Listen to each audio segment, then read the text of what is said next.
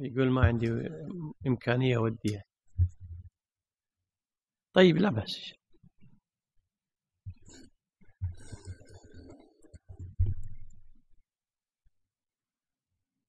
تمام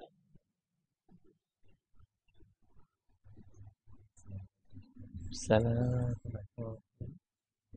شلون صحتكم؟ حياك الله جواي ليش العروس؟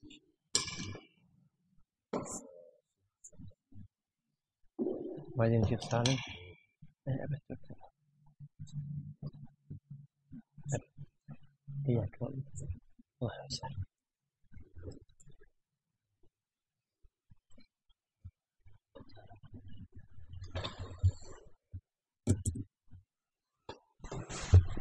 يسعدك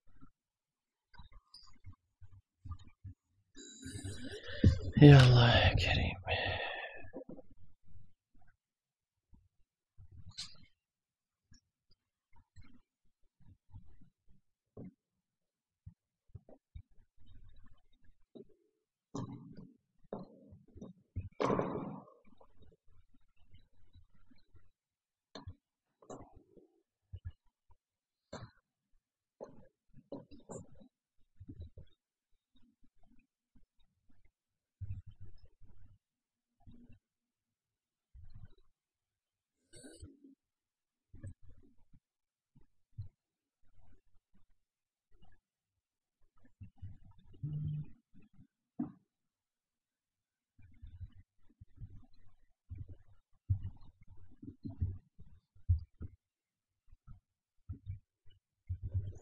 من مسألة نسختك شوف هنا شوف داخل داخل مخ شوف هنا شنو لا هذا توضح هذا الجلية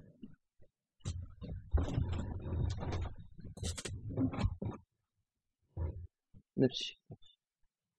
غدا شوف اللي تحت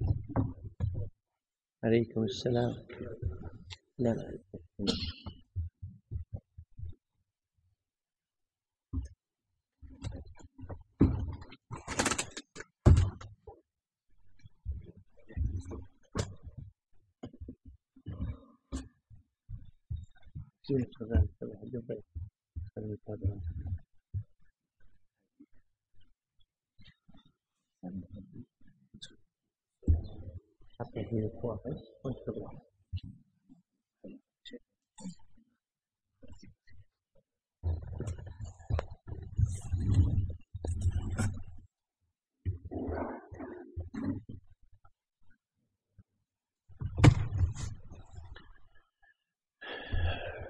الحمد لله رب العالمين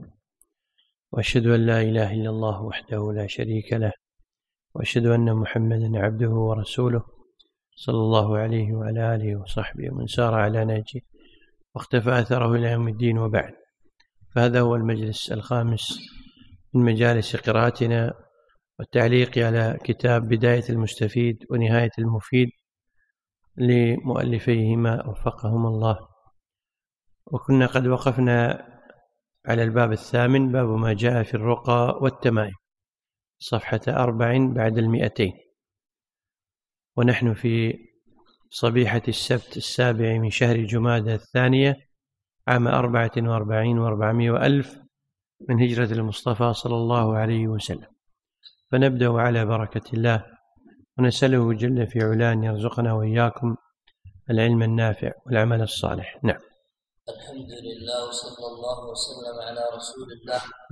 وعلى آله وصحبه ومن والاه أما بعد اللهم احفظ لنا شيخنا واغفر له ولوالديه ولنا ولوالدينا والمسلمين اجمعين قال الامام المجدد شيخ الاسلام محمد بن عبد الوهاب رحمه الله باب ما جاء في الرقى والتمائم في الصحيح عن ابي بشير الانصاري رضي الله عنه انه كان مع رسول الله صلى الله عليه وسلم في بعض اسفاره فأرسل رسولا ألا يلقين في رقبة بعير قلادة من وتر أو قلادة إلا قطعت ألا يلقين في رقبة بعير قلادة من وتر أو قلادة إلا قطعت عن ابن مسعود رضي الله عنه قال سمعت رسول الله صلى الله عليه وسلم يقول إن الرقى والتمائم والتولة شرك رواه أحمد وأبو داود التمائم شيء يعلق على الأولاد من العين لكن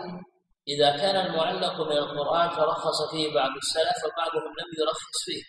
يجعله من من المنهي عنه منه ابن مسعود رضي الله عنه الرقى هي التي تسمى العزائم وخص منه الدليل ما خلا من الشرك سوى له شيء يصنعونه يزعمون انه يحبب المراه إلى زوجها والرجل إلى إلى امرأته عن عبد الله بن عكيم رضي الله عنه مرفوعا من تعلق شيئا وكل إليه رواه أحمد والترمذي وروى الإمام أحمد عن رويفع رضي الله عنه قال قال لي رسول الله صلى الله عليه وسلم يا رويفع لعل الحياة تطول بك فأخبر الناس أن من عقد لحيته وتقلد وترا أو استجى برجع دابة أو عظم فإن محمدا صلى الله عليه وسلم بريء منه وعن سعيد بن جبير قال من قطع تميمة من إنسان كان كعدل رقبة رواه وكيع له عن إبراهيم النخعي كانوا يكرهون التمائم كلها من القرآن وغير القرآن قلتم سددكم الله التمهيد في بيان حقيقة الباب وموضوعه موضوع الباب تحريم التمائم كما وردت في النصوص الواردة والتفسير في الرقى شرح ترجمة الباب هذا الباب المراد به بيان ما يتعلق بالرقى والتمائم وهل هي من المنهي عنها قد يكون شركا أو لا ولما كان أمر التمائم والرقى بحسب التميمة والرقية لم يبين المصنف رحمه الله الحكم في ترجمة الباب لذلك وإنما أفهمه فكأنه قال باب ما جاء في بيان حكم التمائم والرقى غرض المصنف رحمه الله من عقد هذا الباب عقد المؤلف عقد المؤلف هذا الباب لبيان أحكام هي وإنما أبهمه فلذلك قال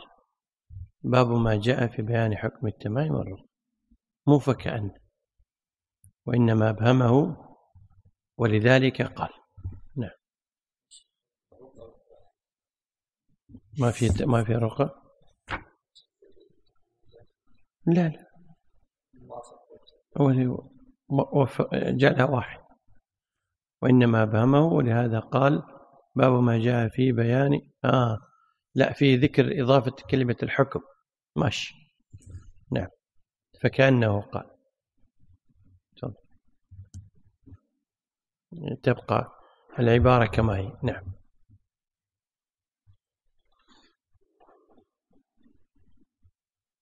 غرض المصنف من عقد هذا الباب عقد المؤلف هذا الباب ببيان احكام التمائم وبيان احكام وبيان ما جاء في التمائم من النهي وخاصة التي تشتمل على الاستغاثة بالشياطين ولبيان الجائز والممنوع منها مناسبة الباب لما ذكر المصنف رحمه الله في الباب السابق أن لبس الحلقة والخيط رحمه عن لدفع البلاء أو جلبه من الشرك آه، بين حكم نوع خاص من المعلقات آه، وهي التمائم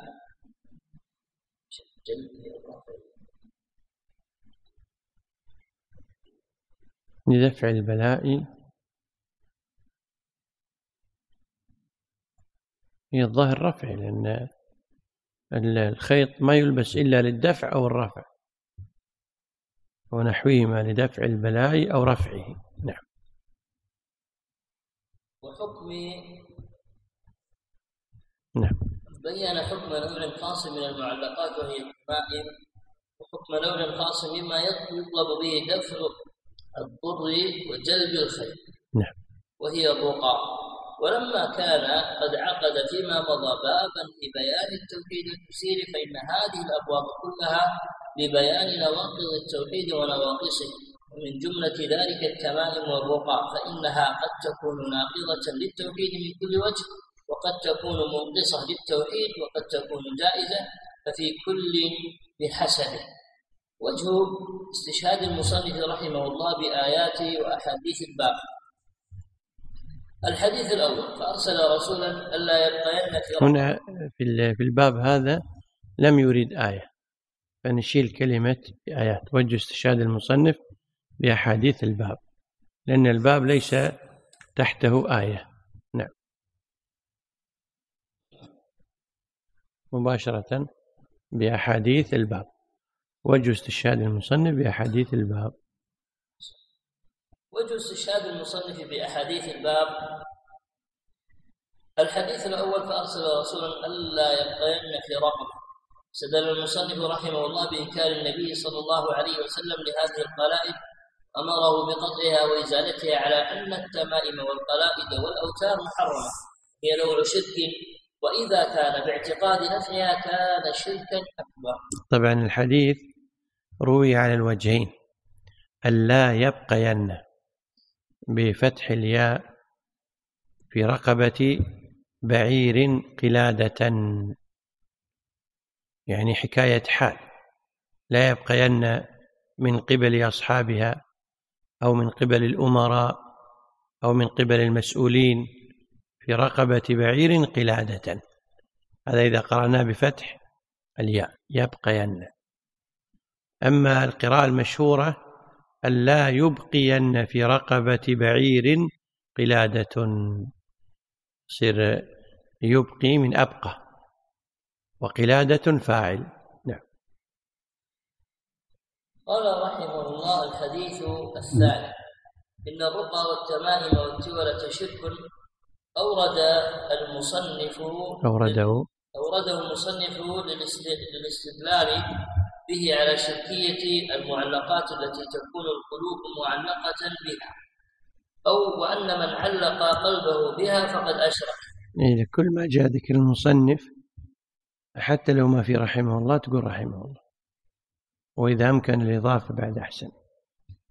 نعم هذا حق العالم علينا إذا ذكر الرب تبارك وتعالى فحقه علينا الثناء وإذا ذكر النبي عليه الصلاة والسلام فحقه علينا الصلاة والسلام وإذا ذكر الصحابة رضوان الله عليهم فحقهم الترضي وإذا ذكر العلماء فحقهم الترحم سواء كان مكتوبا أو منويا نعم الحديث الثاني من الحديث الثالث من تعلق شيئا وكد إليه استشهد به المصنف رحمه الله للدلالة على أن العبد لا ينبغي له أن يعتمد وأن لا يتوكل لطلب خير أو دفع شر إلا على الله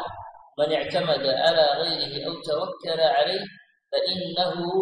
يوكل إلى ذلك الغير طبعا كلمة الغير هل توضع لها ال أو لا جمهور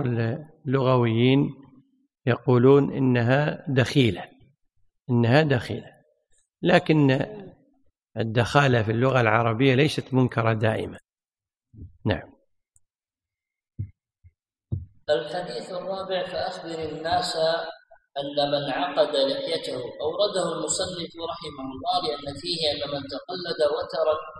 وجعله قلادة فقد وقع فيما نهى عنه النبي صلى الله عليه وسلم من التعلق بغير الله تعالى وأما أثر سعيد بن جبير قطع تميمة فورده المصنف رحمه الله للدلالة على فضل قطع التمائم سعيد بن جبير ما ترحم عليه المصنف ترحم عليه نعم قلت لك يعني هذا منوي كله منوي نعم أصلا السلف كثيرا ما إذا جاء ذكر الصحابي ما يكتبون الترضي لكن منوي يعني أنت تنويه وتقوله بيان معاني الكلمات وتر هو وتر القوس الذي يرمى به يعلق على الأولاد أي بأعناق الصبيان من العين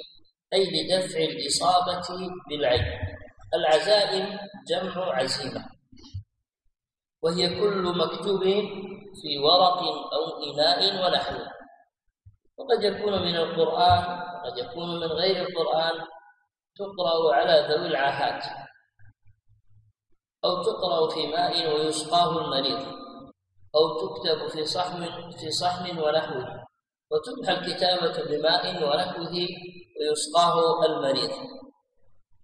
وخص منه أي أخرج من عمومه المنهي الدليل وهي قوله صلى الله عليه وسلم لا رقية إلا من عين أو حمى وهو وهو وهو قوله صلى الله عليه وسلم لا رقية إلا من عين أو حمى كما سبق في باب من حقق التوحيد مرفوعا المرفوع هو الحديث المنسوب إلى النبي صلى الله عليه وسلم صلى الله عليه وسلم تعلق تعلق شيئا التفت قلبه عن الله عز وجل إلى شيء يعتقد أنه ينفعه أو يدفع عنه وكل إليه أي وكله الله جل وعلا إلى ذلك الشيء الذي تعلق به من دون الله عقد لحيته قيل معناه ما يفعلونه في الحروب من فتلها وعقدها تكبرا وقيل معناه معالجة الشعر ليتعقد ويتجعد على وجه التأنث والتلاعب وقيل المراد عقدها في الصلاة أي كفها ويمكن أن يكون المعنى عاما يشمل كل نوع من أنواع عقد اللحية تقلد وترى آه، جعله قلادة في عنقه أو عنق دابته من أجل الوقاية من العين يعني كانوا يأخذون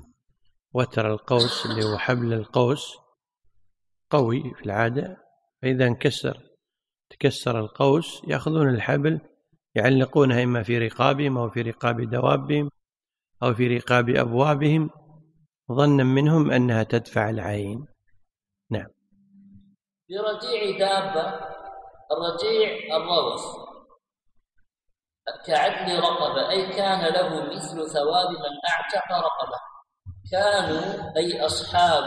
عبد الله بن مسعود رضي الله عنه رضي الله عنه وهم من سادات التابعين خلاصة المسائل العقدية الواردة في الباب معنى في الحاشية في خط مطبعي إلا إذا تصلحونها أحسن طيب عبد الرحمن في الحاشية في خطأ مطبعي مع أن احنا قلنا ما نقرأ الحواشي لكن الخطأ المطبعي ما نرضى مكتوب والربيع بن خيثم خثيم هذا هو المشهور بتقديم الياء عند المتأخرين لكن الصواب ابن خثيم بتقديم الثاء على الياء والعجيب أن المتقدمين لم يذكروا إلا خثيم ما أدري من أين جاء المتأخرون بخيثم نعم لعله تصفح عند أحدهم ثم سار الذين وراءهم وراءه نعم أحسن إليكم خلاصة المسائل العقدية الواردة في الباب معنى القلادة من الوتر وحكم تعليقها المقصود بالقلادة ما كان يصنعه أهل الجاهلية من التقليد بالأوتار والوتر أحد أوتار القوس وكان أهل الجاهلية إذا بلي الوتر أبدلوه بغيره وقلدوا به الدواب اعتقادا منهم أنه يدفع عن الدابة العين أما حكم تعليق القلادة لدفع الضر وجلب النفع فإنه شرك أبطله الإسلام فدفع الضر وجلب النفع والدعاء والاستغاثة والاستعانة من خصائص الله جل وعلا وهذه الأوتار وغيرها ليست أسبابا شرعية ولا أسبابا كونية من أعجب ما قرأت في هذا الباب ظن بعض الفقهاء شراح الأحاديث أن النهي عن تعليق الدواب للأوتار أنه لأجل ألا تختنق الدابة وتموت من الوادي هذا كلام لا يصح لأن النبي عليه الصلاة والسلام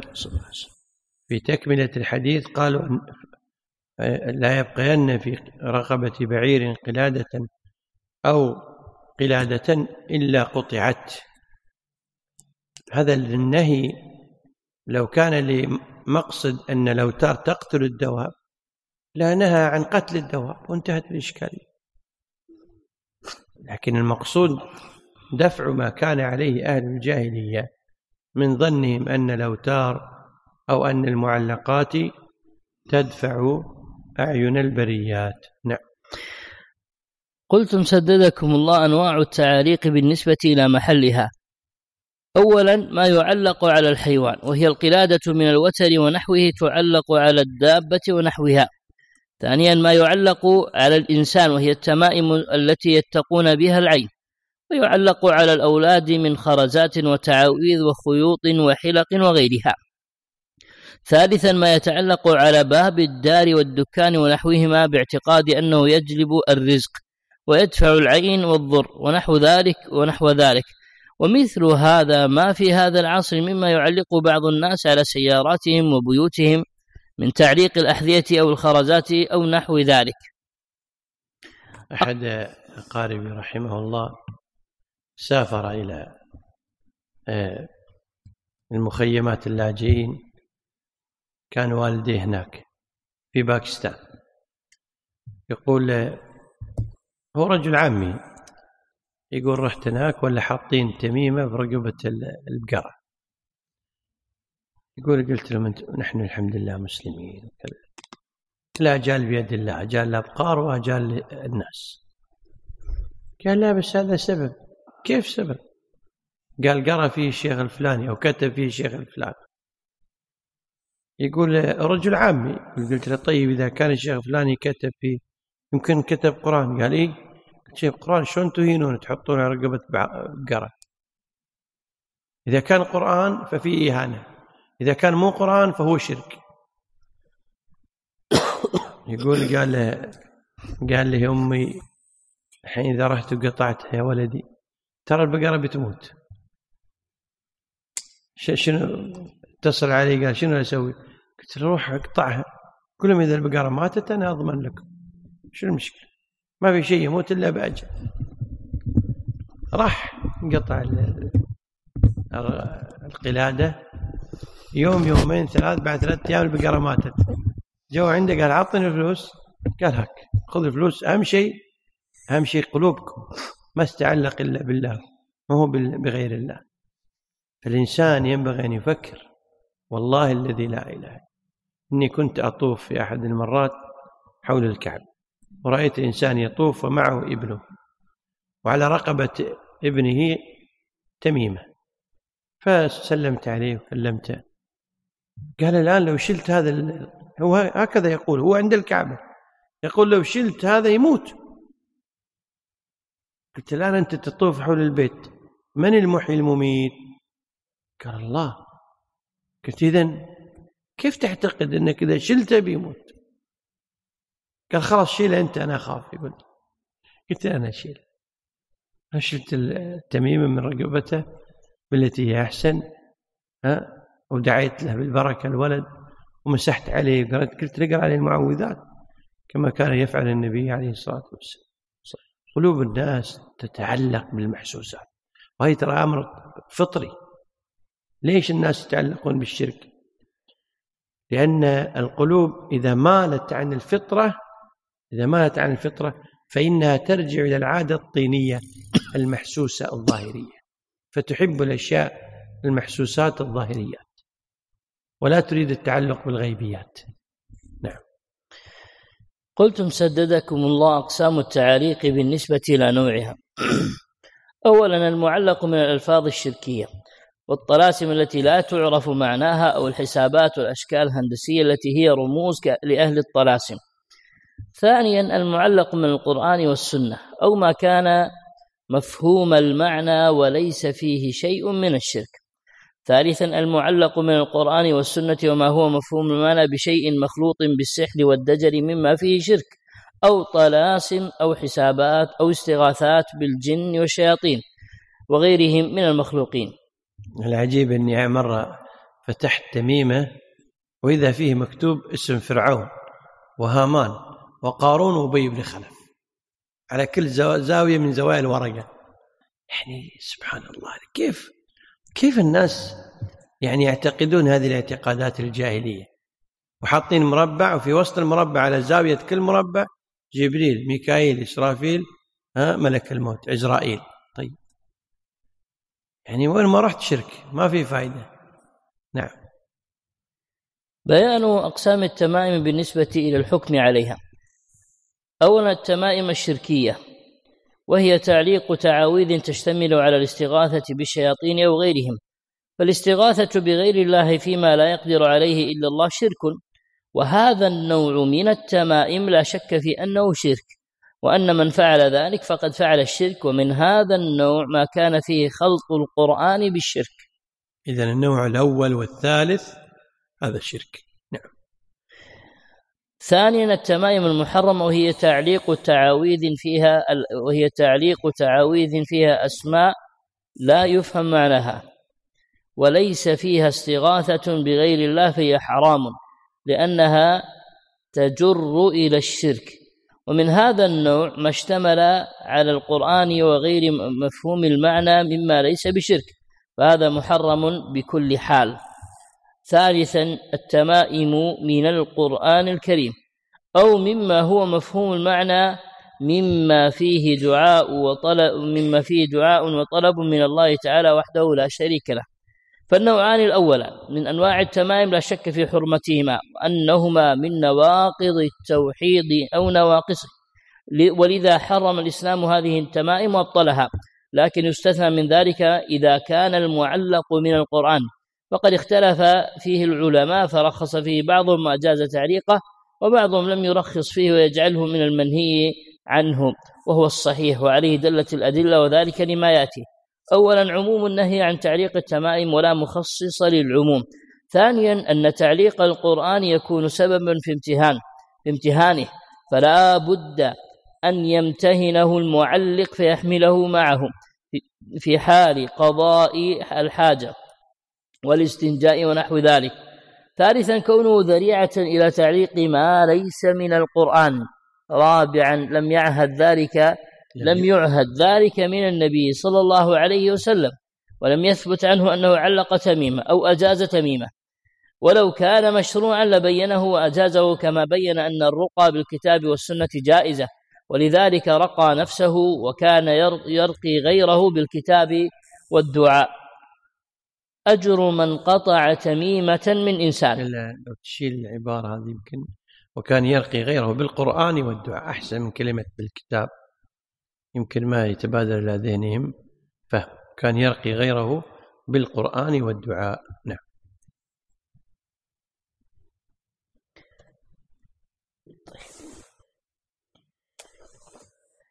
بعدين واحد يقرأ يقول أنت قلت بالكتاب عندي كتاب الكتاب كله شركيات شو نسوي معه ها هو ما يدور أي حجة يعني ذكرته في كتابكم ها؟ ذكرته في كتاب إيه يقول لك ذكرته في كتاب نعم أجر من قطع تميمة من إنسان وشيخنا نقول كان يرقي غيره لا ما في بأس كان يرقي غيره بالقرآن والدعاء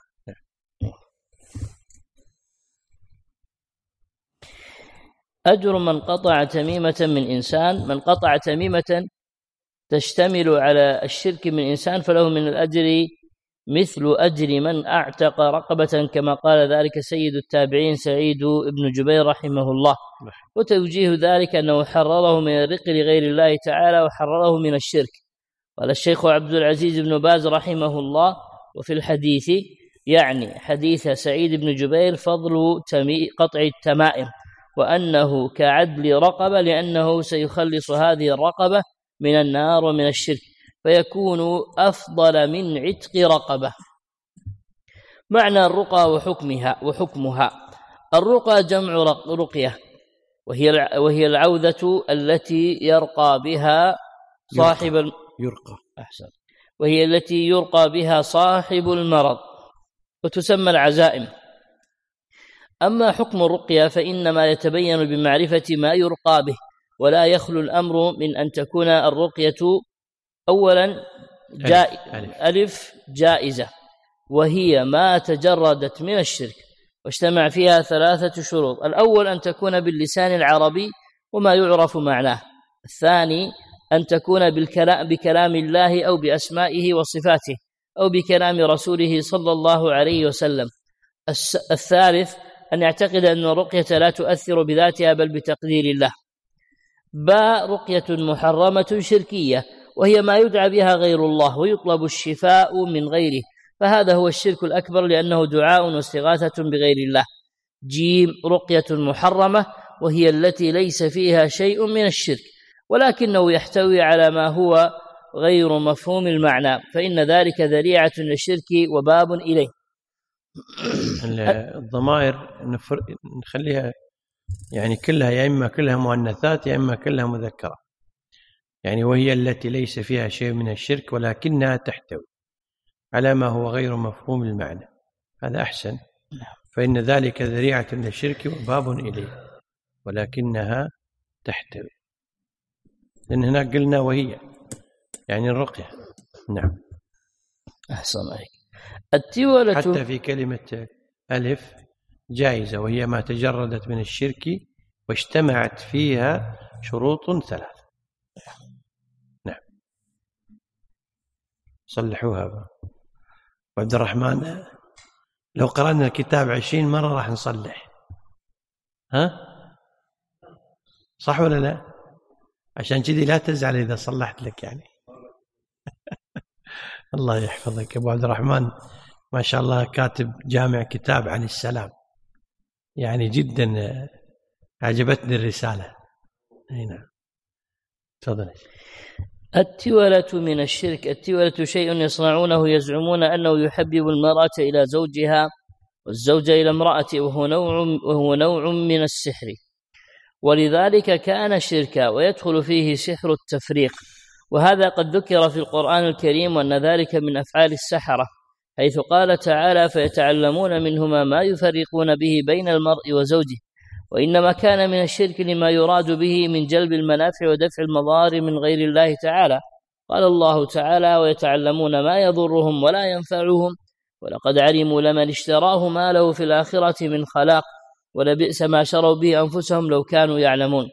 ولا شك أنه يدخل في التولة ولا شك أنه يدخل في التولة كل نوع سحر أو دجل يزعم يزعم أحسن عليك يزعم أنه يحبب المرأة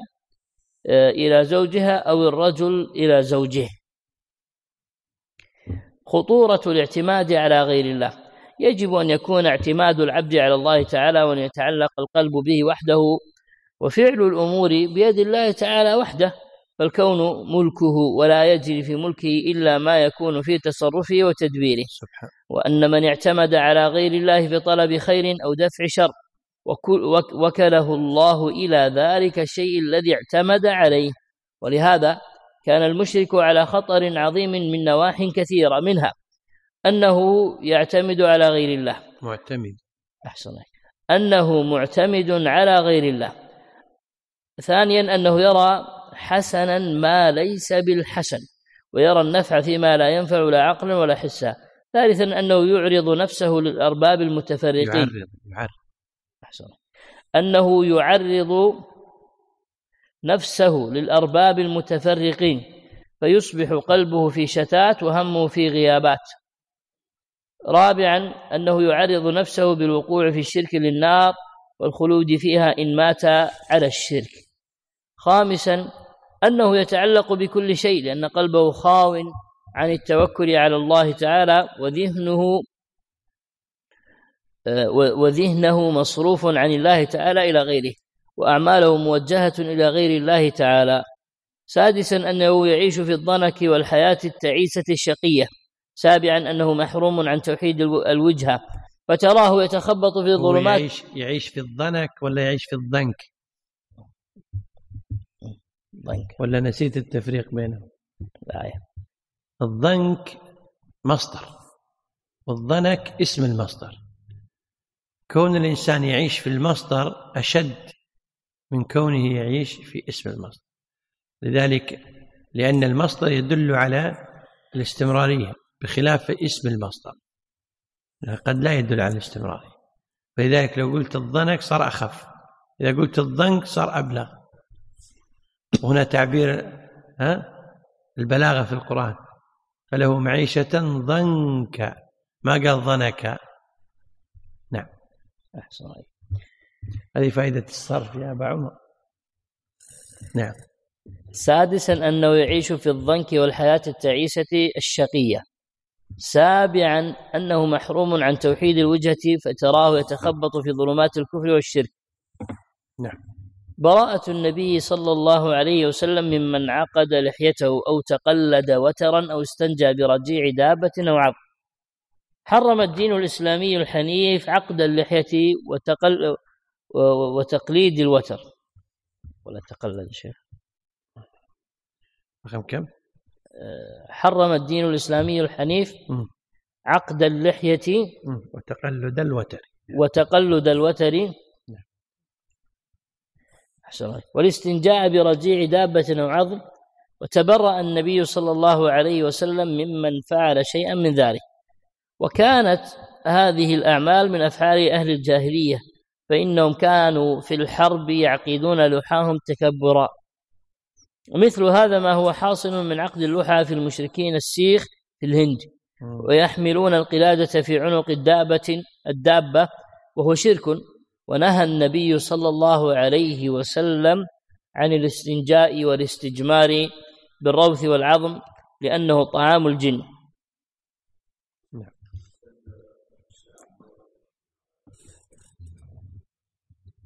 شلون؟ ما في بأس لأن عقد الضفائر في شعر الرأس ثبت عن النبي صلى الله عليه وآله وسلم وعن أصحابه وإنما المنهي عن عقد شعر اللحية للرجل خاصة وذلك لسببين في ظن في ظني والله أعلم السبب الأول أن فيه تشبه بالنساء فيما هو من خصائص الرجال شعر الرأس ليس من خصائص الرجال ولا من خصائص النساء لكن اللحية من خصائص الرجال فجعله معقودا فيه تشبه بشعر المرأة والوجه الثاني أن فيه تشبه بالمجوس وكانوا يعقدون لحاهم نعم شيخ في الحاشية قال رسول الله صلى الله عليه وسلم فآتاني ولا فأتاني لا فأتاني أظن إيه، أحسنت همزة إيه همزة نعم فأتاني داعي الجن نعم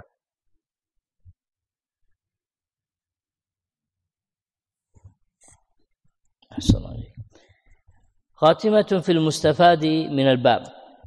أولا وجوب التعلق بالله في جميع الأمور ثانيا النهي عن التعلق بغير الله ثالثا تحريم تعليق التمائم مطلقا عند جماعة من من التابعين وتحريم التمائم مما فيه شرك بالإجماع رابعا تحريم اتخاذ القلادة لدفع المحذور وأنه شرك خامسا فضل قطع التمائم لأن ذلك من إزالة المنكر وتخليص الناس من الشرك يعني لو تحط كلمة مما فيه الشرك بين علامة اعتراض أحسن وتحريم التمائم بالإجماع فجملة مما فيه شرك جملة اعتراضية لبيان أن الإجماع واقع على هذا النوع إيه. فهمت مقصودي؟ نعم نعم وت... أي رقم ثلاثة وتحريم التمائم جملة مما فيه شرك حطوا بين علامتي اعتراض عشان تفهم أن التحريم التمام بالإجماع شرك نعم سادسا حرص السلف على صيانة العقيدة عن الخرافات سابعا مشروعية إكرام اللحية وإعفائها وتحريم العبث بها بحلق أو قص أو عقد أو تجعيد أو غير ذلك ثامنا تحريم الاستجمار بالروث والعض تاسعا في الحديث دليل من أدلة النبوة فإن رويفعا رضي الله عنه طالت حياته إلى سنة ست وخمسين من الهجرة أسئلة ورقتين بياض عادي أمشي إيه، ما يكون صح لا أنا عندي بالمطبوع لا يكون كذي بس أي عندي مضبوط زين حظك حظك زين نعم أسئلة عما ذكر في الباب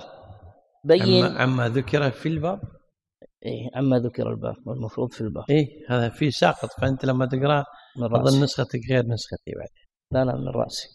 نعم أسئلة عما ذكر في الباب نعم أحسن عليك آه، بين مناسبة الباب لما قبله السؤال الثاني يوضح معاني المفردات التالية وتر العزائم عقد لحيته التمائم الرقى لماذا كان الجاهليون يعلقون الوتر اذكر انواع التعاليق من التمائم بالنسبة إلى محلها كم أقسام التعاليق من التمائم بالنسبة إلى نوعها بين أقسام التمائم بالنسبة إلى الحكم عليها منع بعض السلف من التمائم ولو كان من القرآن فما وجه منعهم لها الرقية إما أن تكون جائزة ومحرمة والمحرمة إما أن تكون شركا آه، أو لا فبين ذلك المشرك على خطر عظيم من عدة نواح اذكر بعضها اذكر السبب في النهي عن الاستجمار برجيع دابة أو عرض باب من تبرك بشجرة أو حجر ونحوها قال المؤلف رحمه الله وقول الله تعالى فرأيتم اللات والعزى ومناة الثالثة الأخرى لكم الذكر وله الأنثى تلك إذا قسمة ضيزى إن هي إلا أسماء سميتموها أنتم وآباؤكم ما أنزل الله بها من سلطان إن يتبعون إلا الظن وما تهوى الأنفس ولقد جاءهم من ربهم الهدى عن أبي واقد الليثي رضي الله عنه أنه قال خرجنا مع رسول الله صلى الله عليه وسلم إلى حنين ونحن حدثاء عهد بكفر وللمشركين سدرة يعكفون عندها وينوطون بها أسلحتهم يقال لها ذات أنواط فمررنا بسدرة فقلنا يا رسول الله اجعل لنا ذات أنواط كما لهم ذات أنواط فقال رسول الله صلى الله عليه وسلم الله أكبر إنها السنن قلت ما الذي نفسي بيده كما قالت بنو إسرائيل لموسى اجعل لنا إلها كما لهم آلهة قال إنكم قوم تجهلون لتركمن سنن من كان قبلكم رواه الترمذي وصححه قلتم سددكم الله التمهيد في بيان حقيقة الباب وموضوعه موضوع الباب في حكم التبرك وأن التبرك بالأحجار والأصنام والشجر من أعمال المشركين شرح ترجمة الباب هذا باب في بيان حكم التبرك بالأحجار والأشجار وما شابههما وهل هذا يجوز أو لا وإن كان لا يجوز فهل يكون فاعله مشركا أم لا وهل يعذر إذا قاله ولم يعمله إن كان جاهلا غرض المصنف رحمه الله من عقد هذا الباب بيان أن التبرك أن التبرك بالأحجار والأشجار وكل ما ليس بمشروع التبرك به من نحو الأشجار والأحجار فإنه لا يجوز بل هو من الشرك وأن ذلك التبرك لا ينفع إنما وإنما الذي ينفع هو ما ورد في الشرع مناسبة الباب بعد أن ذكر المصنف رحمه الله شيئا من حال أهل الجاهلية وما تعلق به من أمور الشرك كالتمائم ونحوها ناسب أن يذكر مظهرا آخر من مظاهر الشرك عند أهل الجاهلية وهو التبرك بالأشجار والأحجار والبقع والمشاهد وجاء الإسلام فأبطل ذلك فإن هذا التبرك غلو فيها وذلك يؤدي إلى دعائها وعبادتها وهذا الفعل ناقض للتوحيد ومنقص له وجه استشهاد المصنف رحمه الله بآيات وأحاديث الباب أما الآية أفرأيتم اللات والعزى ذكرها المؤلف لبيان أن التبرك بالشجر والحجر هو عبادة وهذا الفعل ناقض للتوحيد أو منقص مو هو منقص يعني إذا كان ناقض شلون يصير منقص ناقض للتوحيد أو ها يعني بحسب نية الفاعل إذا كان يعتقد أن الحجر ينفع بنفسه هذا ناقض للتوحيد إذا كان يعتقد أنه وسيلة سبب فهذا منقص له من الشرك الأصغر نعم وجه استشهاد المصنف رحمه الله بآيات وأحاديث الباب أما الآية أفرأيتم اللات والعزى ذكرها المؤلف لبيان أن التبرك بالشجر والحجر هو عبادة المشركين الذين كانوا يعبدون اللات والعزى والتبرك والتبرك بالقبور من جنس أفعال المشركين عند أوثانهم فمن فعل ذلك فقد شابههم في فعلهم ومن تشبه بقوم فهو منهم وحديث أبي واقد الليثي وفيه قلتم كما قالت بنو إسرائيل لموسى استشهد المؤلف رحمه الله بالحديث لأنه يفيد أن التبرك بالأشجار والأحجار من الشرك والحديث يدل على أن الاعتبار بالحقائق لا بالألفاظ لأنهم طلبوا شيئا يعظمونه ويتبركون به فشبه النبي صلى الله عليه وسلم فعلهم بفعل بني إسرائيل الذين طلبوا أن يكون لهم إله يتقربون إليك العجل فالنظر إنما يكون إلى المعنى لا إلى اللفظ فحسب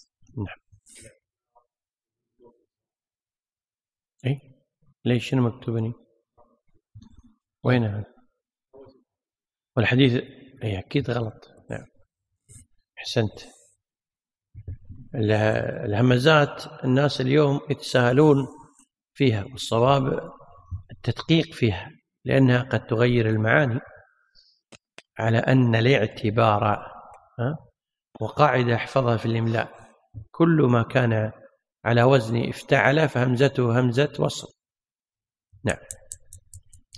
بيان معاني الكلمات ونحوهما ما أشباهما من بقعة أو مغارة أو قبر أو مشهد أو أثر يتبرك به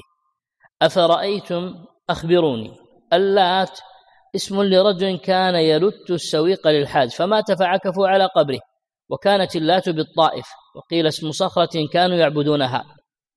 العزى شجرة شجرة سمرة قد بني حولها وجعل لها أستار بين مكة والطائف سبحان الله كيف يطمس على البصائر شجرة يحطون عليها أستار ويعبدونها لا إله إلا الله ويعتقدون أنها تقربهم إلى الله زلفى نعم منات صنم بالمشلل بين مكة والمدينة الثالثة الأخرى ذم لمنع لكونها متأخرة في الرتبة عندهم عن عن الأوليين ألكم الذكر تجعلون لكم ما تحبونه الذكر وله الأنثى تجعلون له الإناث حيث تقولون الملائكة بنات الله قسمة ضيزى قسمة جائرة باطلة حنين واد يقع بين مكة والمدينة قاتل فيها رسول الله صلى الله عليه وسلم هوازن العجيب ان القسمه الضيزه موجود عند اي مشرك في الدنيا اي مشرك في الدنيا قسمه الضيزه موجوده عنده لا يمكن ان ينفك عنه ذلك ذكرت مره لاحد كبار اصحاب التعلق بالقبور قلت له انت خرجت من بيتك وأنت تطل من شرفة بيتك فرأيت رجل جاء ويتمسح بأحجار بيتك شو تقول أنا أقول مجنون سبحان الله أنت تقول عنه مجنون أنت تروح تمسح بأحجار قبر الولي تريد التقرب إلى الله فرب العالمين يسميك سفيه لذلك قال إيش ومن يرغب عن ملة إبراهيم إلا من سكت والله ما أعرف كيف جاء طيب أنت قسم ضيزة ما تقبلها في حق نفسك كيف تقبلها في حق رب العالمين نعم يعكفون يلبثون ويقيمون عندهم ويعظمونها ويتبركون بها ينوطون بها أسلحتهم يعلقون عليها للبركة اجعل لنا ذات أنواط اجعل لنا شجرة مثلها نعلق عليها أسلحتنا ونعكف عندها الله أكبر أجل وأعظم قال ذلك تعجبا من هذه المقالة والتكبر والتكبير عند التعجب سنة التكبير عند التعجب سنة والتنزيه والتسبيح عند أمر ناقص أيضا سنة نعم والتحميد عند النعماء سنة نعم السنن الطرق أي سلكتم كما سلك من قبلكم الطرق المذمومة إسرائيل هو يعقوب بن إسحاق بن إبراهيم الخليل عليهم الصلاة والسلام وبنو إسرائيل هم اليهود عليهم السلام شيل كلمة الصلاة عليهم السلام خلاصة المسائل العقدية الواردة في الباب معنى التبرك بالأشجار والأحجار وحكم ذلك معنى التبرك بالأشجار والأحجار أي طلب البركة والنماء والزيادة والخير منها والتبرك بما لم يشرعه الله تعالى حرام فمن تبرك بهذه الأحجار والأشجار والقبور والتراب واعتقد أنها تنمي وتزيد وتبارك العمر أو المال أو تعطي أو تنفع بنفسها فهذا هو الشرك الأكبر وهذا فعل المشركين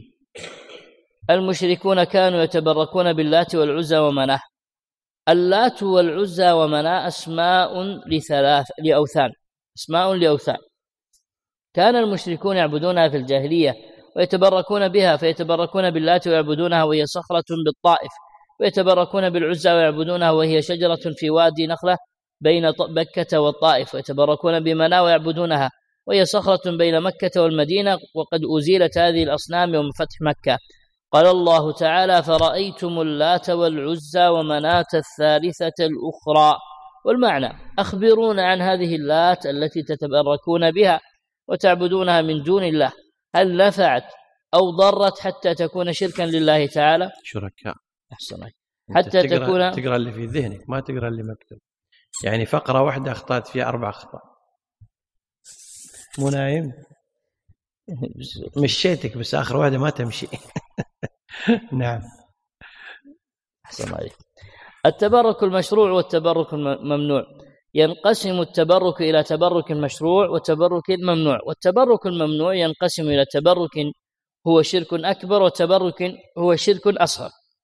والتبرك المشروع هو ما علم شرعا أن فيه بركة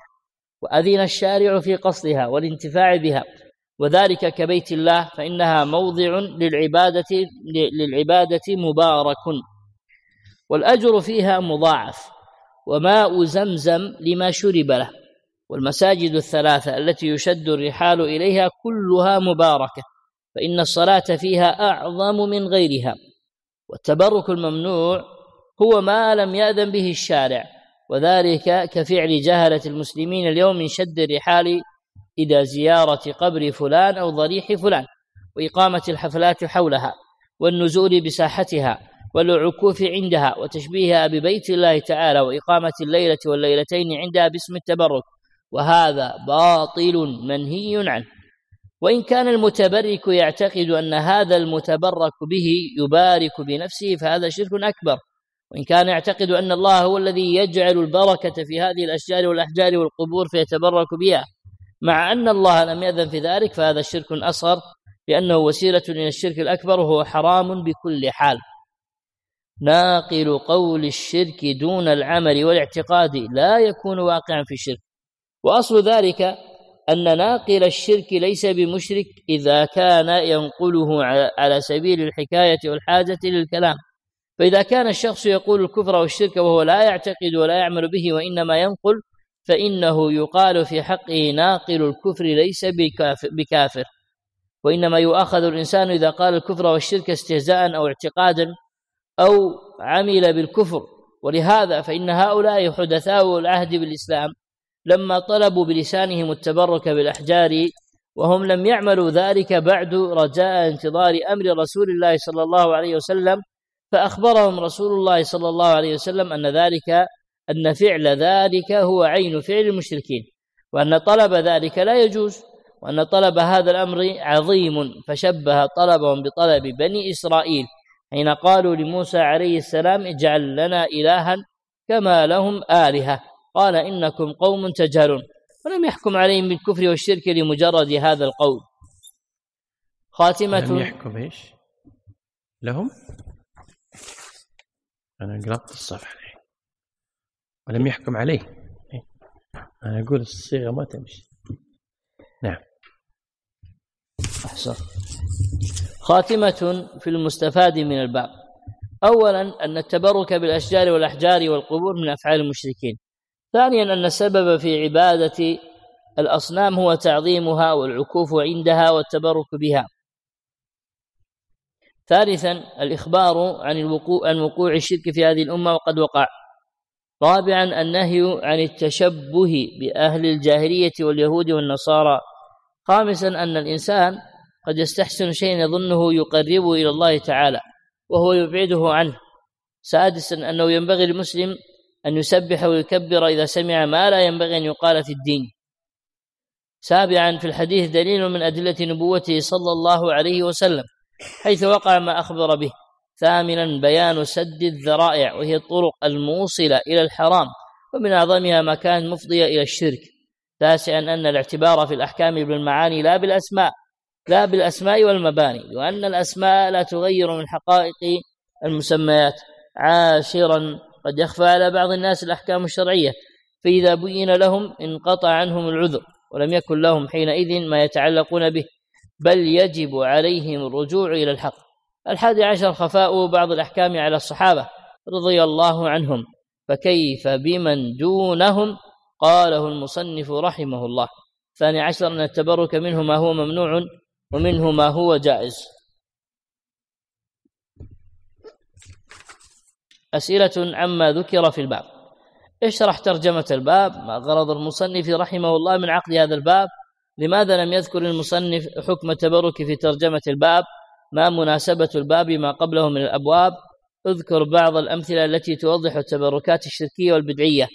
وضح معاني المفردات التالية ضيزة يعكفون ينوطون ما معنى التبرك بالأشجار والأحجار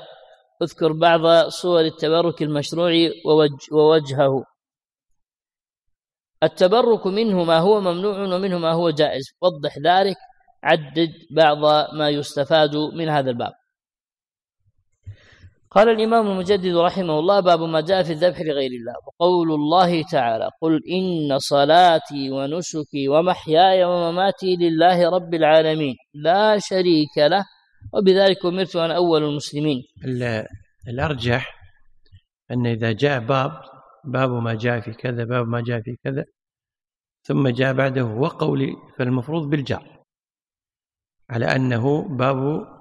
قول الله عرفت لكن إذا قلت باب ما جاء في الذبح لغير الله وقول الله تعالى على الاستئناف كيف يكون فلذلك رجح الحافظ بن حجر وغيره في أبواب البخاري أن الآيات تكون بالجر عطفا على الإضافة على البعض نعم يعني لو قطعنا نرفع ها؟ لو قطع نرفع لو قطعت ترفع نعم هذا وجه نعم أحسن وقوله فصل لربك وانحر عن علي بن ابي طالب رضي الله عنه انه قال حدثني رسول الله صلى الله عليه وسلم باربع كلمات صلى الله عليه لعن الله من ذبح لغير الله ولعن الله من لعن والديه ولعن الله من آوى محدثا ولعن الله من غير منار الارض رواه مسلم وعن طارق بن شهاب رضي الله عنه ان رسول الله صلى الله عليه وسلم قال دخل الجنه رجل في ذباب ودخل النار رجل في ذباب قالوا وكيف ذلك يا رسول الله قال مر رجلان على قوم لهم صنم لا يجاوز أحد حتى يقرب له شيئا قالوا لاحد ما قرب قال ليس عندي شيء أقرب قالوا قرب له ذبابا فقرب ذبابا فخلوا سبيله فدخل النار وقالوا للآخر قرب قال ما كنت ليقرب لأحد شيئا دون الله عز وجل فضربوا عنقه فدخل الجنة رواه الإمام أحمد قلتم سددكم الله التمهيد في بيان حقيقة الباب وموضوعه موضوع الباب هو ما جاء في النصوص الشرعية من الوعيد للذي يتقرب إلى غير الله تعالى بقصد التعبد وأن ذلك من الشرك الأكبر شرح ترجمة الباب هذا باب في بيان حكم الذبح ويدخل فيه النحر والتقرب بالدم على أي وجه كان لغير الله تعالى وأنه شرك ناقض للتوحيد ومخالف ومجانب لمعنى شهادة الإسلام غرض المصنف رحمه الله من عقد هذا الباب بيان أن الذبح لغير الله تعالى شرك وأنه مخالف للتوحيد ومخالف لشهادة أن لا إله إلا الله وأن الذبح لغير الله تعالى عبادة وأن الذبح لغير الله تعالى عبادة عبادة وأن الذبح آه، لغير الله تعالى آه، كأنها منصوبة والخبر والعبادة شنو؟ لا خلنا نقرأ وأن الذبح لغير الله تعالى عبادة انتهى الكلام إيه وأن والعبادة الذبح... لا تصح إلا جملة جديدة إيه؟ وأن الذبح لغير الله تعالى عبادة والعبادة لا تصح إلا لله تعالى فمن صرفها لغير الله تعالى فقد ناقض التوحيد ووقع في الشرك مناسبة الباب بعد أن ذكر المصنف رحمه الله شيئا من مظاهر الاشراك والتعلق بغير الله انتقل الى ذكر بعض انواع العبادات التي لا تنبغي الا لله والتي يشرك بعض الناس بصرفها لغير الله فذك فبدا بذكر الذبح فانه عباده لله تعالى والذبح لغير الله شرك ينافي التوحيد وجه استشهاد المصنف رحمه الله بايات واحاديث الباب الايه الاولى قل ان صلاتي ونسكي والايه الثانيه فصل لربك وانحر بين المصنف رحمه الله أن الآيتين أفادتا أن الذبح من أنواع العبادة يجب إخلاصه لله تعالى فمن ذبح لغير الله تعالى فقد صرف عبادة لغيره وصرف العبادة لغير الله شرك حديث لعن الله من ذبح أورده المصنف رحمه الله للاستدلال به على عظم عقوبة من ذبح لغير الله حيث استحق اللعن حديث طارق قالوا قرب له ذبابا ذكره المصنف رحمه الله لبيان عظم ذنب من يتقرب إلى غير الله تعالى بالذبح ولو كان شيئا يسيرا بيان مع بيان معاني الكلمات نسكي ذبحي محياي ما آتيه في حياتي مماتي ما أموت عليه من الإيمان والعمل الصالح لعن الله اللعن الطرد والإبعاد من رحمة الله ذبح لغير الله تقرب بالذبح للأصنام أو الأولياء أو الصالحين أو الجن أو غير ذلك لعن والديه سواء باشر لعنهما أو تسبب فيه بأن يلعن والدي شخص فيرد عليه بالمثل والمراد بالوالدين أبويه الأب والأم وإن علوا آوى محدثا حمى جانبا أو رضي جانبا أيوة محدث جانيا أه، أنت قريت جانبا إيه؟ آوى محدثا حمى جانيا أيوة. أو رضي ببدعته ودافع عن صاحبها غير منار الأرض أزال العلامات التي تفصل بين الحقوق في الأراضي أو غير مكانها بتقديم أو تأخير ليجور على حق غيره في ذباب وأيضا من معاني غير منار الأرض هذا المعنى الواقعي ويسمى تفسير الكلمة بالمعنى المحسوس وأيضا المراد من الحديث المعنى غير المحسوس وهو تغيير معالم الشرع لعن الله من غير منار الأرض أي علامات الشرع التي وضعها الشارع في الأرض نعم في ذباب أي بسبب ذباب صنم ما كان منحوتا على صورة لا يجاوزه أي لا يمر به ولا يتعداه يقرب يذبح قلتم سددكم الله خلاصة المسائل العقدية الواردة في الباب الذبح لله من أجل من أجل العبادات نصوص الكتاب والسنة صريحة آه، في الأمر بذبح الله في, في الأمر بالذبح لله وإخلاص ذلك لوجهه الكريم وقد قرن الله الذبح بالصلاة في عدة مواضع من كتابه منها قوله تعالى قل إن صلاتي ونسكي ومحياي ومماتي لله رب العالمين أي قل يا محمد لهؤلاء المشركين الذين يعبدون غير الله أي قل يا أي قل أي نبينا أحسن من كلمة كنا نقلد بعض المفسرين الله ما خاطبه بالاسم أي قل أي نبينا نعم أحسن عليك أي قل أي نبينا لهؤلاء المشركين الذين يعبدون غير الله ويذبحون لغيره إنني أخلصت صلاتي وذبحي وما آتيه في حياتي وما أموت عليه من الإيمان والعمل الصالح لله رب العالمين فالنبي صلى الله عليه وسلم وأمته مأمورون بالذبح لله تعالى أيا كان ذبحهم وبسم الله تعالى كما يتقربون إلى الله تعالى بالذبح في الأضاحي والنذور والهدي والذبح لله تعالى إكراما للضيف وإذا ثبت أن الذبح لله من أجل العبادات وأكبر الطاعات فالذبح لغير الله شرك أكبر مخرج عن الإسلام يعني الذبح لا الذبح لا يتصور فيه شرك أصلا يا شرك أكبر يا عبادة يا مباح ما في شيء آخر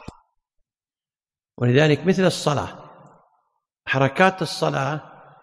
إما أن تكون عبادة وإما أن تكون شرك وإما أن تكون حركات رياضية تسويها مباحة ما في شيء آخر يعني ما في شرك أكبر وأصغر في الصلاة كذلك الذبح ما في شرك أصغر وأكبر فالسجود مثلا لغير الله شرك أكبر الركوع شرك أكبر نعم الذبح لغير الله سبب لدخول النار الذبح لله عباده والذبح لغير الله تقر تقربا الى غير الله تعالى شرك اكبر مخرج عن الاسلام وان مات فاعل ولا ذلك دخل النار قال الله تعالى انه من يشرك بالله فقد حرم الله عليه الجنه وماواه النار وكما في حديث طارق بن شهاب دخل النار رجل في ذباب اي من اجل انه تقرب الى غير الله تعالى بذلك ومن الذبح لغير الله تعالى وهو شرك ما يفعله بعض الجهلة من الذبح للسحرة والمشعوذين أنواعا من القرابين كذبح دجاجة سوداء ومن ذلك ما يفعله بعضهم من ذبح دجاجة ونحوها عند شراء سيارة جديدة وإزهاق, وإزهاق الدم على عجلاتها وما يفعله بعضهم من ذبح شاة ونحوها وتوزيع دمها على أبواب البيت وداخل جدرانها تقربا إلى الجن أو زعما منه أن ذلك يكفيه شرهم واعظم انتشارا ما هو جار عند قبور من يزعم انه ولي من الذبح له والتقرب اليه حتى ليخيل اليك انك في منى من كثره الذابحين وهذا لا شك انه من الشرك المبين الذي حرمه رب العالمين الذبائح على ارواح الاولياء من اعمال الجاهليه انما عرفه انما عرفه جهله المسلمين وتعارفوا عليه من الذبائح على أضرحة الأولياء وعلى المشاهد والقباب في المواسم التي تقام باسم أولئك الصالحين وسوق البقر والغنم لتذبح هناك حول أضرحة الصالحين كل هذا ضلال وباطل وهو من الشرك في عبادة الله تعالى ومن أعمال الجاهلية الأولى كما في قصة طارق بن شهاب رضي الله عنه السابقة ولهذا أمر الله نبيه أن يخالفهم وأن لا يذبح إلا لله تعالى فقد قال له فقال له فصل لربك وانحر وأمة الإسلام مأمورة باتباع نبيها وعليها ألا تتقرب بذبح لغير الله تعالى فكما أنهم يتقربون إلى الله تعالى في الأضاحي فكذلك يجب عليهم ألا يتقربوا إلى غير الله تعالى بمثل هذه الأضاحي الأعمال المتوعد فاعلها بلعنة الله كما في الحديث اللعن من الله والطرد والابعاد عن رحمته والاعمال التي توعد فاعلها عليها بلعن في هذا الحديث هي الاول الذبح لغير الله الثاني من لعن والديه وهذا قد يقع باحدى صورتين الف اللعن المباشر وهو ان يواجه الوالدين باللعنه با لعن بالتسبب كان يلعن الرجل ابا الرجل ابا رجل اخر فيلعن ذاك واباه الثالث من آوى محدثا أي مجرما أو مبتدعا وحماه من أن يؤخذ منه الحق الذي وجب عليه والمحدث هو من فعل شيئا يجب فيه حق هو من فعل شيئا يجب فيه حق الله أو حق الآدميين الرابع من غير منار الأرض فمن بدل علامات وحدود الأرض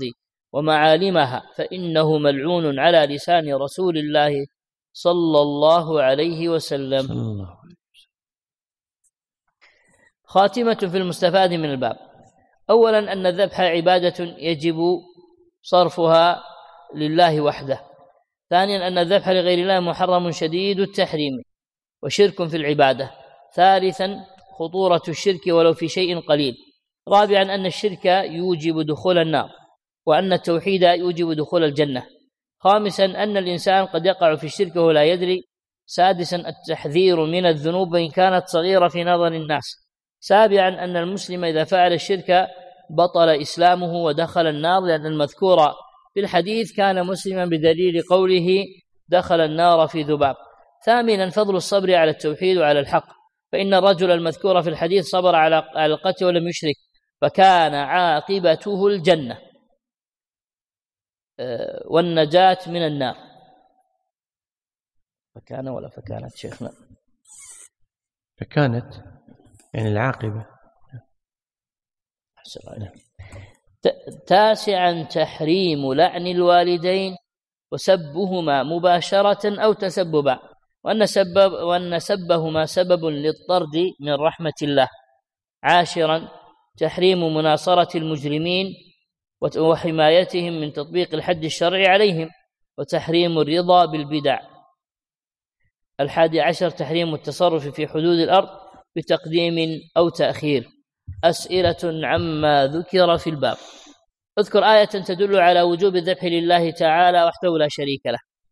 اذكر حديثا يبين تحريم الذبح لغير الله تعالى تقربا بين مناسبة الباب لما قبله وضح معاني المفردات التالية نسك آوى محدثا منار الأرض اذكر بعض صور الذبح حط بعد كلمة آآ آآ ولا في فاصلة أبس خلاص ماشي أنا ظنيت ما في فاصلة بين محدثا ومنار الأرض أحسن نعم اذكر بعض صور الذبح لغير الله تعالى مما يفعله الجهلة وعباد القبور هل كان الذبح لغير الله تعالى معروفا في الجاهلية اذكر الدليل اذكر بعض ما يستوجب لعنة الله على العبد عدد بعض فوائد هذا الباب قال الإمام المجدد رحمه الله باب لا يذبح لله بمكان يذبح فيه لغير الله وقول الله تعالى لا تقم فيه أبدا لمسجد أسس على التقوى من أول يوم أحق أن تقوم فيه فيه رجال يحبون أن يتطهروا والله يحب المطهرين عن ثابت بن الضحاك رضي الله عنه قال نذر رجل أن ينحر إبلا ببوانة فقال النبي صلى الله عليه وسلم كان فيها وثن من أوثان هل كان فيها وثن من أوثان الجاهلية إيه صلح أوثار الظاهر أن المطبعة نقص الحبر عنده أكل النون مثل ما حنا الحين نقص عندنا الطاقة قمنا ما نعرف شو نقول نعم أحسن عليك فقال النبي صلى الله عليه وسلم هل كان فيها وثن من أوثان الجاهلية يعبد قالوا لا قال هل كان فيها عيد من أعيادهم قالوا لا فقال رسول الله صلى الله عليه وسلم أوف بنذرك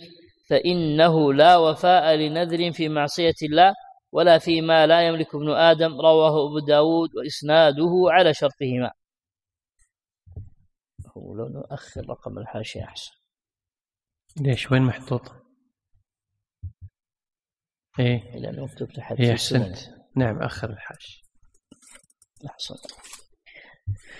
قلتم سددكم الله التمهيد في بيان حقيقة الباب وموضوعه موضوع الباب النهي عن الذبح لله تعالى في الأماكن التي يتقرب فيها إلى غير الله تعالى والنهي عن عن التشبه بهم في أفعالهم والنهي عن مشاركتهم في عباداتهم شرح ترجمة الباب هذا باب في بيان أنه لا يذبح لله تعالى في المكان الذي يذبح فيه لغير الله تعالى وأن الذبح لله تعالى تقربا في مكان يذبح فيه لغير الله محرم غرض المصنف رحمه الله من عقد هذا الباب لما ذكر المصنف رحمه الله أن الذبح لغير الله شرك عقد هذا الباب لبيان تحريم الذبح لله في مكان يذبح فيه يذبح فيه المشركون لغير الله والغرض من ذلك منع مشابهة المشركين بمشاركتهم في أماكن تعبدهم إذ قد ينسب المرء إليهم أو يظن به السوء والواجب على المؤمن أن يبتعد عن ذلك كله مناسبة الباب لما ذكر المصنف رحمه الله في الباب السابق حكم الذبح لغير الله تعالى وأنه من نواقض التوحيد وأنه من الشرك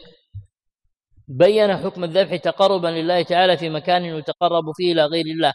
وأن ذلك لا يجوز وأن من ذبح لله تعالى في مكان يذبح فيه لغير الله فإنه قد خالف الأمر ونقص توحيده لأجل تلك المخالفة طيب هنا مسألة مهمة إذا كان الذبح لا يجوز لله في مكان يذبح فيه لغير الله هل تجوز الصلاة في مكان يصلى فيه لغير الله الجواب لا ما يجوز ولهذا قول بعض الفقهاء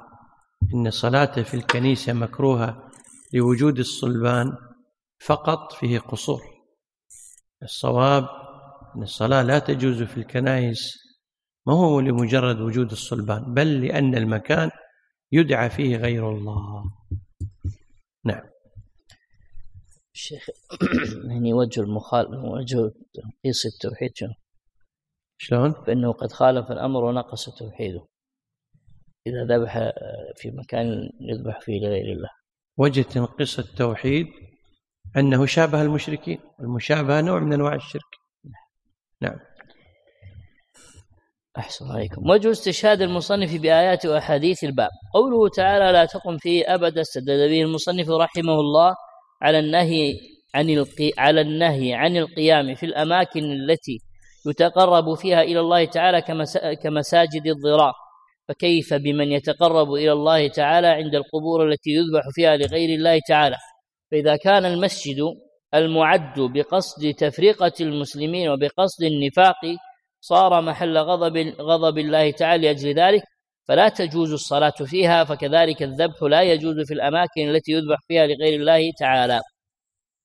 واما حديث ثابت وفيه هل كان فيه هل كان فيها وثن استدل به المصنف رحمه الله على أن المؤمن لا ينبغي له أن يفعل الطاعة في مكان من أماكن الجاهلية كأماكن الشرك والمعاصي ولا يجوز للمؤمن ولا يجوز للمؤمن التشبه بأهل الشرك فضلا عن مشاركتهم في أماكن تعبدهم حتى لا ينسب إليهم ولأن ذلك محل ريبة بيان معاني الكلمات لا تقم فيه لا تصلي في مسجد الضرار أسس بني على التقوى على طاعة الله وطاعة رسوله صلى الله عليه وسلم المطهرين الذين يتطهرون من الأنجاس الحسية والمعنوية نذر النذر إلزام المكلف نفسه شيئا لم يكن لازما عليه بأصل الشرع بوانة هضبة من وراء ينبع وثن الوثن كل ما يعبد من دون الله من قبر وغيره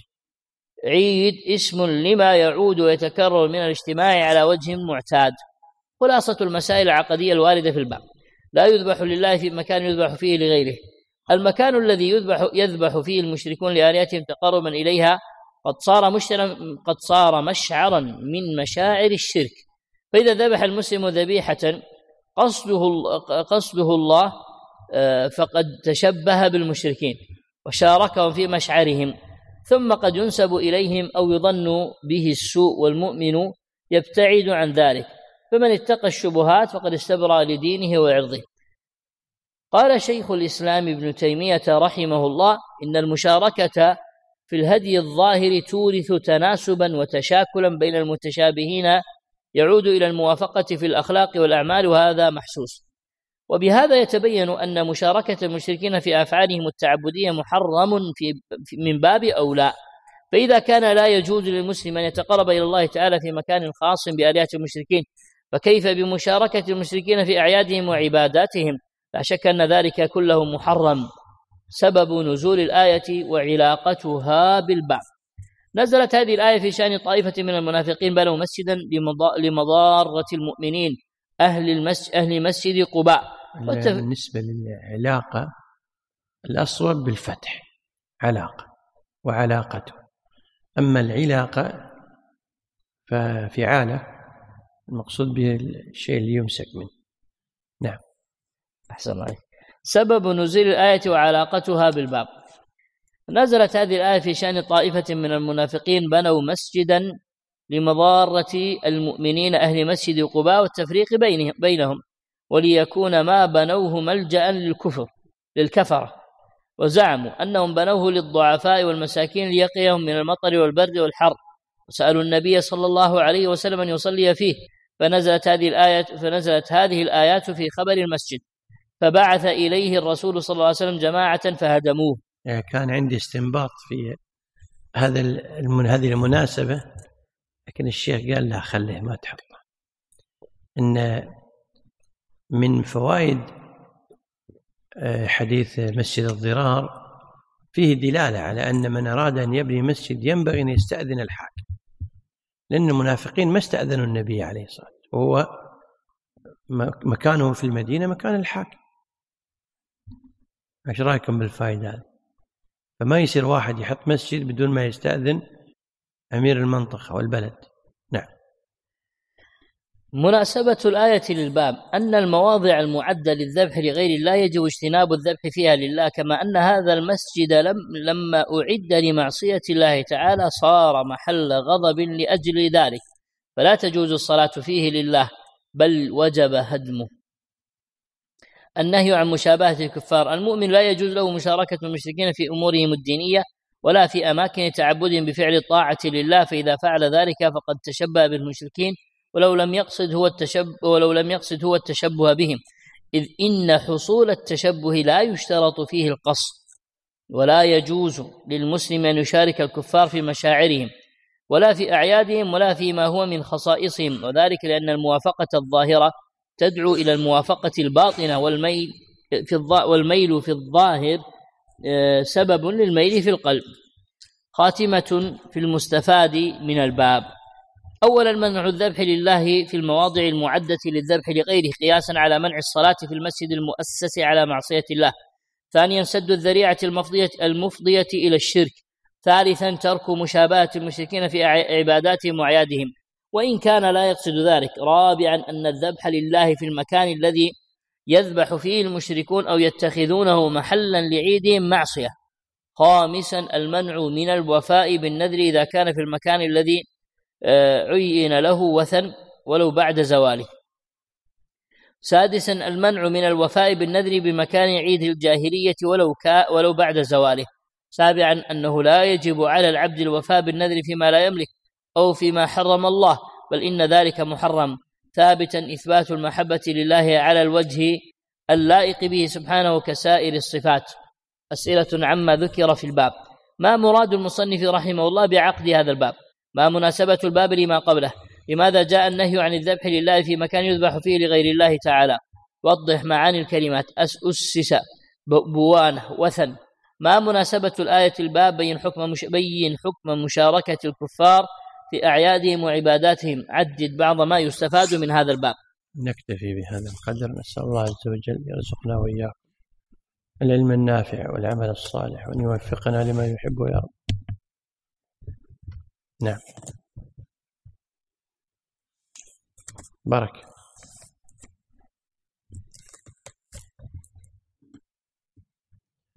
أحد عنده آه قول يا شيخ أبو بدر 248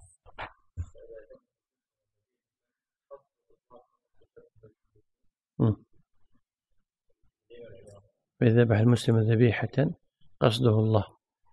يعني قصده التقرب إلى الله ما في بأس هنا نعم. شلون لحظة خلنا نقرأ لحظة نعم. المكان الذي يذبح يذبح فيه المشركون لآلهتهم تقربا إليها قد صار مشعر من مشاعر الشرك فإذا ذبح المسلم فيه ذبيحة في المكان هذا قصده الله فقد تشبه المشرك كلمة فيه ساقط أبو عمر فإذا ذبح المسلم فيه صفحة 48 أحسنت يا عبد الله 48 السطر الثاني من الفقرة الأولى فإذا ذبح المسلم فيه ذبيحة قصده الله فقد تشبه بالمشركين تفضل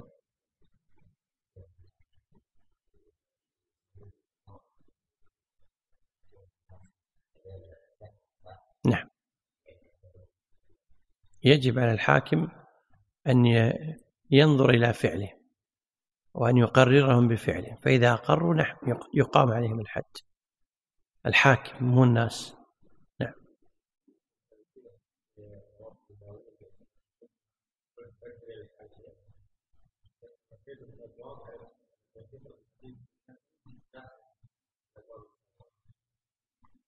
صفحة كم هذا؟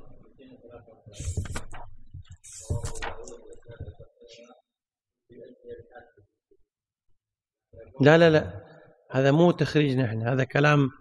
الإمام رواه أبو داود وإسناد على شرطيمة بس نأخر الحاشية نحط كل عند كلمة على شرطيمة على أساس يصير الحاشية في سننه ثلاثة بس يعني تأخير رقم آه وبدر مئتين ستة وعشرين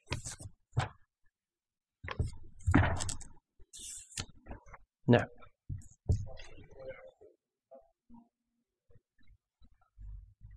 قلت عليهم السلام أي لأن اللي ورد في القرآن اللي ورد في القرآن سلام على نوح في العالمين سلام على إبراهيم ما جاء ذكر الصلاة عليه لذلك الأصوب ذكر هذا الحافظ ابن حجر وغيره الأصوب في نظري والله أعلم هو رأي حكاه الحافظ ابن حجر أن الجمع بين الصلاة والسلام خاص بنبينا عليه الصلاة والسلام ولذلك الله قال إيه، إن الله وملائكته يصلون على النبي يا أيها الذين آمنوا صلوا عليه وسلم أمرنا بالاثنين بينما الأنبياء السابقين سلام على نوح في العالمين سلام على إبراهيم صح؟ ما في ذكر الصلاة فالأفضل أن السلام يكون للأنبياء إذا جاء معهم ذكر نبينا ما في بأس من باب التبعية فأنت تقول أولو العزم هم نوح وإبراهيم وموسى وعيسى ومحمد عليهم الصلاة والسلام نعم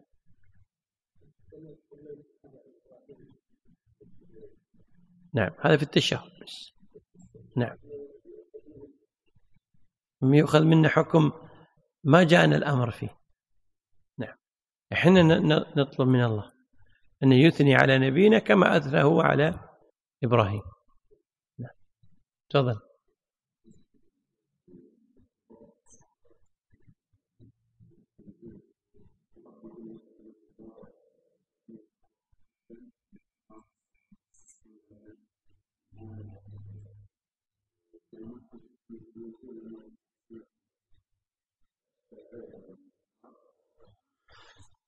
لم يثبت عن الصحابه رضوان الله عليهم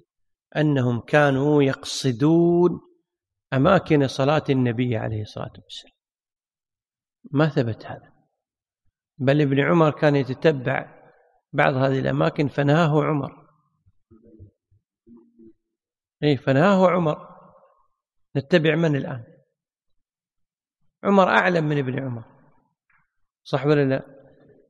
النبي عليه الصلاه والسلام كان يصلي حيثما أدركته الصلاة إذا ما فيه تقصد المكان إلا إذا جاءنا نص مثل قوله عليه الصلاة والسلام إن جبريل أمرني أن أصلي في هذا الوادي وقال إنه واد مبارك يعني العقيق فصار المحرم إذا أحرم من ذي الحليفة يصلي ركعتين اتباعا للرسول صلى الله عليه وسلم واعتقادا أن هذا الوادي مبارك ما في إشكال أما قضية أني أنا أصلي وين ما صلى الرسول صلى الله عليه وسلم في يوم الخندق في يوم أحد في يوم كذا هذا ما ثبت هذا اجتهاد من عند الناس لذلك النبي عليه الصلاة والسلام قال حيثما أدركتك الصلاة فصلي فإن الله جعل لي المسجد طهورا أه صح ولا لا أهل المدينة يقولون هذا الكلام عشان يركبون يشغلون تكاسيهم يقول لك زيارة زيارة زيارة زيارة صح كان أحد مشايخنا الله يرحمه الشيخ عبد الرحمن الشبل يقول المفروض ينادون ما يقولون زيارة زيارة يقولون زور زور زور زور, زور كذب يعني إذا الإنسان ذهب إلى المدينة لم يسن في حقه إلا خمسة أمور ما عدا ذلك مباحات زيارة مسجد النبي عليه الصلاة والسلام زيارة مسجد قباء فقط من المساجد ويتقصد ذلك يتقصد الصلاة فيهما ما سوى ذلك أي مسجد هو سواء سواء كان في عهد النبي صلى الله عليه وسلم أو بنيان حديثا وزيارة ثلاثة قبور قبر النبي عليه الصلاة والسلام وصاحبيه بكر وعمر رضي الله عنهما قبور آه، الصحابة في البقيع قبور شهداء أحد نعم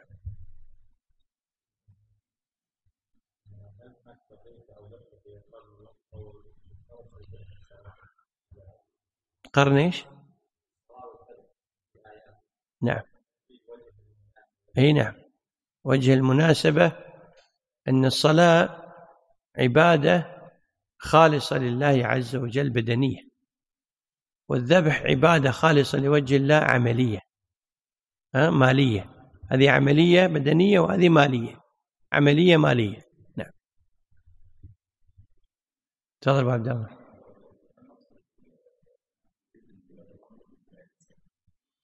آه، طبعا المساجد المقصود بها المساجد العامة أما مسجد في بيتك أنت مخير لأن الم... ربما ولي الأمر يرى أن هذا المسجد يفرق جمع المسلمين ليش تبني مسجدا بس عشان تقلل جماعتهم في المسجد يمكن يكون المقصد يرى ولي الأمر أنك تقصد أنت رفاهية نفسك فهمت؟ يمكن أنك أنت تبني مسجد في مكان يرى ولي الأمر أن هذا المكان بكرة يصير فيه شارع ليش تبني فيه مسجد فهمت نعم أبو عبد العزيز أيوه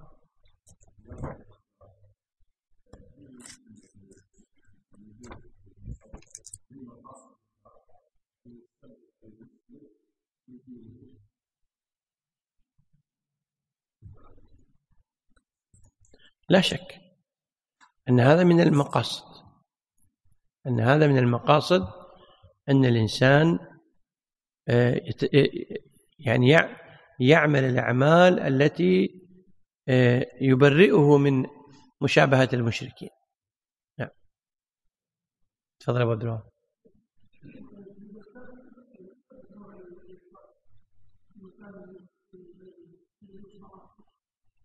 مثل مثال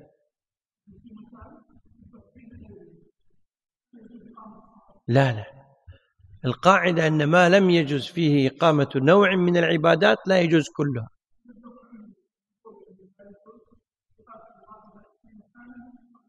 ممتاز صحيح قاعدة مضطردة تفضل يا شيخ وإليك ما هي طريقة أولا حفظه ثانيا التأمل في الفوائد التي ذكرها الإمام ثالثا قراءة كتاب أولي في شرح كتاب التوحيد مثل كتابنا هذا أو الملخص للشيخ صالح الفوزان عرفت أو شرح حاشية آه، ابن قاسم آه، أو شرح السعدي أو قرة عيون الموحدين بعدين ترتقي إلى كتب المتوسطة مثل فتح المجيد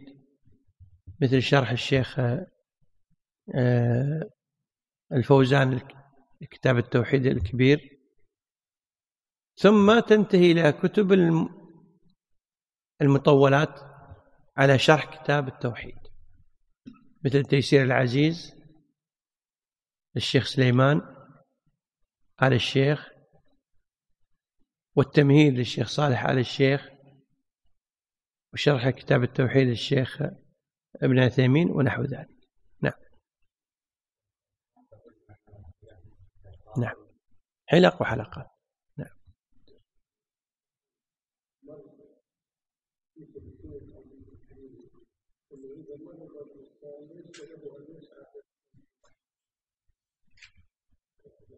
Thank you.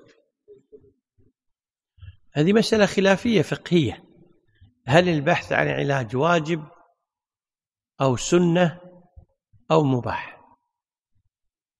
أو مكروه حكي فيه أربعة أقوال حكاها النووي رحمه الله الصحيح من أقوال أهل العلم أن البحث عن العلاج لا يجب إلا في صورة واحدة فقط ما عدا ذلك هو مباح يعني مثلا أنا أشتكي من ألم ما يجب علي أني أروح الطبيب لكن متى يجب في حالة واحد أن يستيقن من هذا العلاج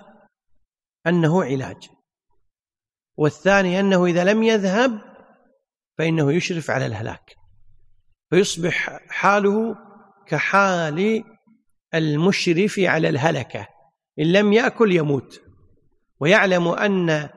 أكله ينجيه من الموت فيجب أن يأكل وإلا الأصل الأكل لا يجب